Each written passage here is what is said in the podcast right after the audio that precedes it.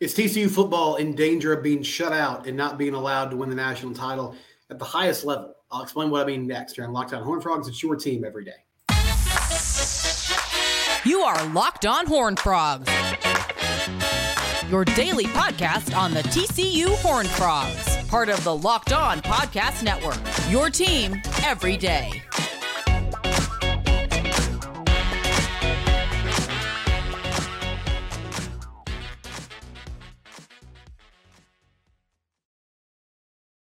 Locked on Horned Frogs, your team every day. I'm your host, Steven Simcox. We're free and available wherever it is you get your podcast. Thanks for making the show your first listen. So, TCU Horned Frogs sitting here on the Big 12, and they survived the multiple rounds of realignment, right? Like a few years ago, it looked like the Big 12 might be on death's door. After Texas and Oklahoma left, there was a lot of chatter about would the Pac 12 just absorb them, the Pac 12 in kind of their own arrogance and hubris, decided no, we don't really want to mingle with people of the Big 12. They decided to stay pat. And then that league ended up folding and becoming, you know, a skeleton crew that now only has two teams at the moment Washington State and Oregon State. The rest have been dispersed, some to the Big 12, some to the Big 10. But the Big 12 survived. Brett Yormark has been a visionary so far. I think he's been great for the league as a commissioner. He has seemingly gotten the Big 12 back to the table in some of these discussions. That being said, there's been uh, still a huge gap in revenue. Not so much right now, but in future years, it looks like there's going to be a big time gap in revenue between the Big 10, the SEC, the Big 12. The ACC is currently still intact, but Florida State is actively trying to get out of the league, right? And so we're not sure what the Atlantic Coast Conference is going to look like in the near future. But at the moment, in the new 12 team playoff, the world, the Big 12 seems to be in a good position. And it feels like, I mean, is it a long shot to a certain extent with all the resources that the SEC and the Big 10 have? I guess you could say that. But there still is somewhat of a level playing field. Everybody, at least, is still trying to play the same game. There was some news on Friday, though. And I'm not sure who reported this first. I saw Ross Dellenger had a story on it. That was the first time I I saw it. I'm going to read some excerpts from the story in The Athletic by Nicole Auerbach. But the SEC and the Big Ten, they're partnering up. They're forming an alliance. And of course, a few years back, the Big Ten, the SEC, and the Pac 12 made an ill fated alliance uh, that ended up, you know, dissolving when the Pac 12 dissolved. But the, the SEC and the Big Ten, of course, the SEC commissioner is Greg Sankey. He's been there for a long time now. Tony Petitti is the Big Ten commissioner, and he's relatively new to the job. They are teaming up and they're forming a joint advisory committee to explore all the different issues in college sports. In the statement, it was said the Big Ten and the SEC have a substantial investment in the NCAA, and there's no question that the voices of our two conferences are integral to government to governance and other reform efforts. We recognize the similarity in our circumstances as well as the urgency to address the common challenges we face. They also said this advisory group will engage with other constituencies as necessary. As uh, the goal of this is to take a leadership role in developing solutions for a sustainable future of college sports. So, what does all this mean? Well, right now, there's a lot of discussion about the new format of the college football playoff. Is it going to be um, six automatic qualifiers, so six conference champions, the top ranked six conference champions, and then six at large bids, or will it be the the top five ranked conference champions and then seven at large bids? And there's a lot of voices at the table with in college sports. And so that's that's one issue. We also have the issue of name, image, and likeness. What is that going to look like in the future? Will schools take more responsibility in doing that directly with the student athletes instead of right now you have third party collectives and businesses that are making these contracts and they're trying to help the school, but they can't exactly be directly connected with the school? Are we going to, you know, cut out the middleman in that regard? What are transfer rules going to look like moving forward? Eligibility requirements, all these things are facing the NCAA. And the NCAA has really struggled to find a uniformed way to make this work for everybody. And with all the uh, player empowerment kind of initiatives that we've indulged in in the past few years, which I think were a long time coming, but with no safeguards to kind of govern that and put some, you know, uh, ground rules on it, there's there's been a lot of things that have slipped through the cracks. But what this really is, is it's the Big Ten and the SEC flexing their muscles and saying, you know what? We're the ones that have the most power here. We're the ones that are going to lead the charge. We're going to form a joint advisory committee. If we need your help, we'll let you know. And there are a lot of people around the sport that have, I think, correctly been concerned that this partnership could inevitably lead to those two conferences splitting off from the NCAA and creating their own super league of sorts that would crown its own champion. At the moment, those two conferences have 34 teams. And the Big Ten and the SEC would essentially play each other. Maybe they would schedule schools from the Big 12 and the ACC almost in the way that current Power Five schools schedule group of five schools or FCS schools. But for the most part, they would play each other and they would play for their own national title. Where would that leave TCU? Well, in, I mean, in that regard, it would leave them kind of out in the cold from playing at the highest level of college football. And there's been a lot of speculation about what would that look like. Would it be basically a semi-pro league where these universities would have NIL contracts with student athletes. There would probably have to be either a commissioner or a board of people that were in charge of making rules for for this league. Would we still would they still require these guys to go to class, these football players to go to class, or would they sort of cut out that facade completely and just basically keep the branding of the university while having a minor league NFL version of college football that was broadcasted on TV and was taking in huge, you know, monetary TV deals and all those things. That's that's kind of all up for speculation. But of course, as people that care about the TCU Horned Frogs, the big concern for us is where does that leave TCU in this madness? And are they going to be kind of left on the side of the road with you know, the leftovers essentially and the other conferences competing for a national championship of sorts, but not at the level that the SEC and the Big Ten are. And I'm curious what you guys feel, how you guys feel about this, because I, am sure, like across the fan base, there's probably different thoughts. I saw a friend of the show, Throwback Frog, who is is a, a funny uh, account on Twitter X. He put out a clip from Josh Pate. Josh Pate is uh, national football writer for 247 Sports, also does a podcast. Um, 247 CBS, they're connected, but he covers the sport, right? And I've had respect for Josh for years. I mean, he seems like a good dude. He seems he's very knowledgeable about the sport, obviously. But I don't agree with his opinion here. And he was basically he was talking about this partnership between the Big Ten and the SEC and what it could lead to. And he basically said, yeah, you know, this could mean that uh, some programs just have to go by the wayside, that we lose, you know, some athletic departments and that type of thing, but it's all for the good of college. He basically just said very flippantly, you know, some people are going to lose out in this, some people are going to be out in the cold. Maybe some programs will have to shut down, maybe some programs will have to operate completely differently than they have, but it's for the good of college sports. So what are you going to do? And for for someone who, you know, I think Josh Pate is somebody who understands the charm and the mystique of the sport and the regionality of college football. And for years, one of the things that I loved about college football in particular, at, in the pro sports level, NFL, NBA, MLB, all that, it's all about titles. That's what it's about. It's about winning it all right? Everybody's competing for the same thing. You're going after the same trophy. And I mean, you know, there's obviously pro sports teams that don't win titles that are still memorable and that still have great feelings that they left with their fans and that fans talk about great games. But for the most part, the teams that live on, the teams that are, you know, forever remembered are teams that win titles. And that is success and failure in pro sports basically comes down to that in college sports, I felt like for a long time, one of the really cool things about college football is yes, everybody is playing is competing for a national title, and TCU has had teams in the past two decades that could could have legitimately won a national title, and I'll talk about that a little bit later.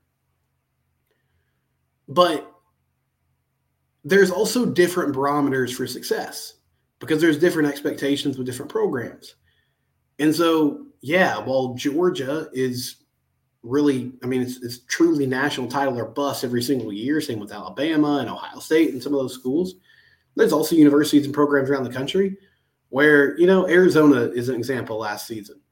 And maybe Wildcat fans will disagree with me. That's fine if they do. But Arizona had a really good year. They won the Alamo Bowl against Oklahoma.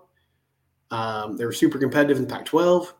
Now they end up losing Jedd Fisch. He, he goes to Washington, but it was a memorable season.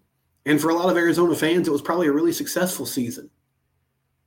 And there's programs across the country that would just turn their nose up at an Alamo Bowl trophy. But the cool thing about college football is there's sort of different expectations for everybody. And it hasn't always been about who wins the national title. And honestly, in the playoff era, that's kind of flipped which is sort of ironic because the point of the playoff in a vacuum was hey, we're trying to make this more accessible for everybody. We're trying to make it to where everybody could could possibly win a national title, right? Because for years we had the BCS, which is only two teams, and we saw multiple, you know, group of five teams or maybe power five, te- even power five teams get left out in the cold. But the four team playoff is supposed to solve that to a certain degree. And now the 12 team playoff is supposed to really solve it. But honestly, with each passing day, I feel like we are getting to a place where it's more and more about the haves and the have nots. And of course, NIL has had a huge part to do with that. And Josh Pate went on to say that this is just kind of the natural consequences of how the sport has evolved and changed through the years, and that he and other people fought against this, against a lot of these changes, like in, in, a lot of it in the name of player empowerment, like these transfer rules and NIL deals and all these things. And what I would say to that is for a long time now, people have looked at the business model of college sports and said, hey, something's wrong here. Like, yes, a scholarship is a big deal. As someone who still pays student loans every month, I can tell you getting a scholarship is a massive thing. That's a big deal. It's a huge cost, especially a school like TCU. I'm not downplaying that. But at the same time, the amount of revenue that these athletic departments and specifically football teams were bringing in in comparison to what student athletes were getting, and just the fact that student athletes weren't allowed to profit at all off their likeness while they were in school is pretty ridiculous. In a country that values capitalism and you know freedom of like if you have an idea, if you're able to go make some cash, you can do it. It didn't make a lot of sense. And everybody knew that for a long time. But the NCAA was never going to change the business model because the business model kept them very profitable. Finally, they were forced to because the lawmakers got involved and they weren't prepared for it. And also, on the other side of that, over the past five to 10 years, a lot of universities and individuals have figured out that if the NCAA has a problem with you, if you take them to court, you're probably going to win because they don't have much legal standing. And so people have done that time and time again and won. And so, because of that, the sport has changed a ton. And yes, I think there are changes that are very frustrating for fans. I think there are changes that the idea itself sounded really good and it sounded fair. There were unintended consequences that have made it tough for everybody. But players deserve to cash in on what they're doing and what they're bringing to the table. And to act like you know, that's the sole reason that all this is happening is pretty ridiculous. I need to take a break. But when we come back, we'll talk more about these changes, what this means for TCU, and all that moving forward. This is Locked On Horned Frogs, your team every day. If you need tickets, go to Game Time. Download the Game Time app today. New users, if you download the Game Time app and use the code Locked On L O C K E D, you can get $20 off. It's not just sporting events, even though that's a great thing to buy. Take a sporting events on the Game Time app. You can also get uh, you know concerts, comedy shows, whatever it is that you're interested in. Game Time app has it for you. One of the great features is you can see the view from your seat before you buy, so you know exactly what to expect when you arrive. They have all-in prices that show you the total up front, so you're not going to get you know killed by all these crazy secretive fees. Game Time has deals on tickets right at the start of the event, even an hour after it starts. It's the best place to find last minute seats. They have last minute flash deals. Uh, they have deals on tickets for football, basketball, baseball, concerts, comedy, theater, and more. Take the guesswork out of buying tickets with Game Time. Um, and also, if you want to buy tickets for the Super Bowl, you can get $100 off with the code Vegas100. Again, that's Vegas100 if you're interested in Super Bowl tickets. Vegas100 for $100 off or Locked On for $20 off your first purchase. Game Time app is the best place to get tickets. Game Time app, download it today. We are thankful for their sponsorship here on the Locked On Network. Here's one of the crazy things to me about the SEC and the Big Ten if they went this route and if they formed some sort of super league. There's so many schools in the SEC and the Big Ten that are just riding the coattails of the blue bloods that bring in the eyeballs and the money and have had so much success in the past. Like you think about TCU in the past couple decades. Obviously, the 2022 team, we know what happened in the championship game. I understand. But that was a really good team. They won a lot of close games. They beat Michigan on neutral field. And I think they ran into the wrong team. They ran into a bad matchup. They ran into a Georgia team that was on a mission that was one of the best teams in the history of the sport. And they got embarrassed that night. However, they won a playoff game. They were a, a, really talented group, a lot of NFL players. And I think there were other years when they could have won a national title. But obviously in 2022, it wasn't in the cards. They weren't competitive uh, at SoFi Stadium that night. But the 2014 TCU Horned Frogs, they could have won it all. I mean, they legitimately could have won a national title. I saw Joe Klatt say that this week. I think he made a list of teams in the four team playoff era that were left outside that could have won a national title, and 2014 TCU was there. I mean, they just ran over people. Now, yeah, there were some close games. You know, they had to they had to fight and scratch and claw to beat West Virginia on the road. Um, had a really weird game against Kansas where you know they kind of messed around and played with their food, and that was a close game in the fourth quarter. But they obliterated Tech that year. They obliterated Oklahoma State, Kansas State. I mean, we know the story. The fourth quarter against Baylor. I, I, do wonder if they found a way to win that game. I wonder if they get tripped up somewhere else along the way. I, I think the Baylor game was a great motivator for the rest of the season. But we saw in the Peach Bowl against Ole Miss, that team at the peak of their powers could beat anybody. I mean, that it was 42 to 3 and it wasn't that close. It was just a, a complete manhandling. It could have been 65 to 7. Like it was it was that much of a lopsided game. From start to finish, they dominated. And that team could have won it all. I think the team that won the Rose Bowl could have won it all.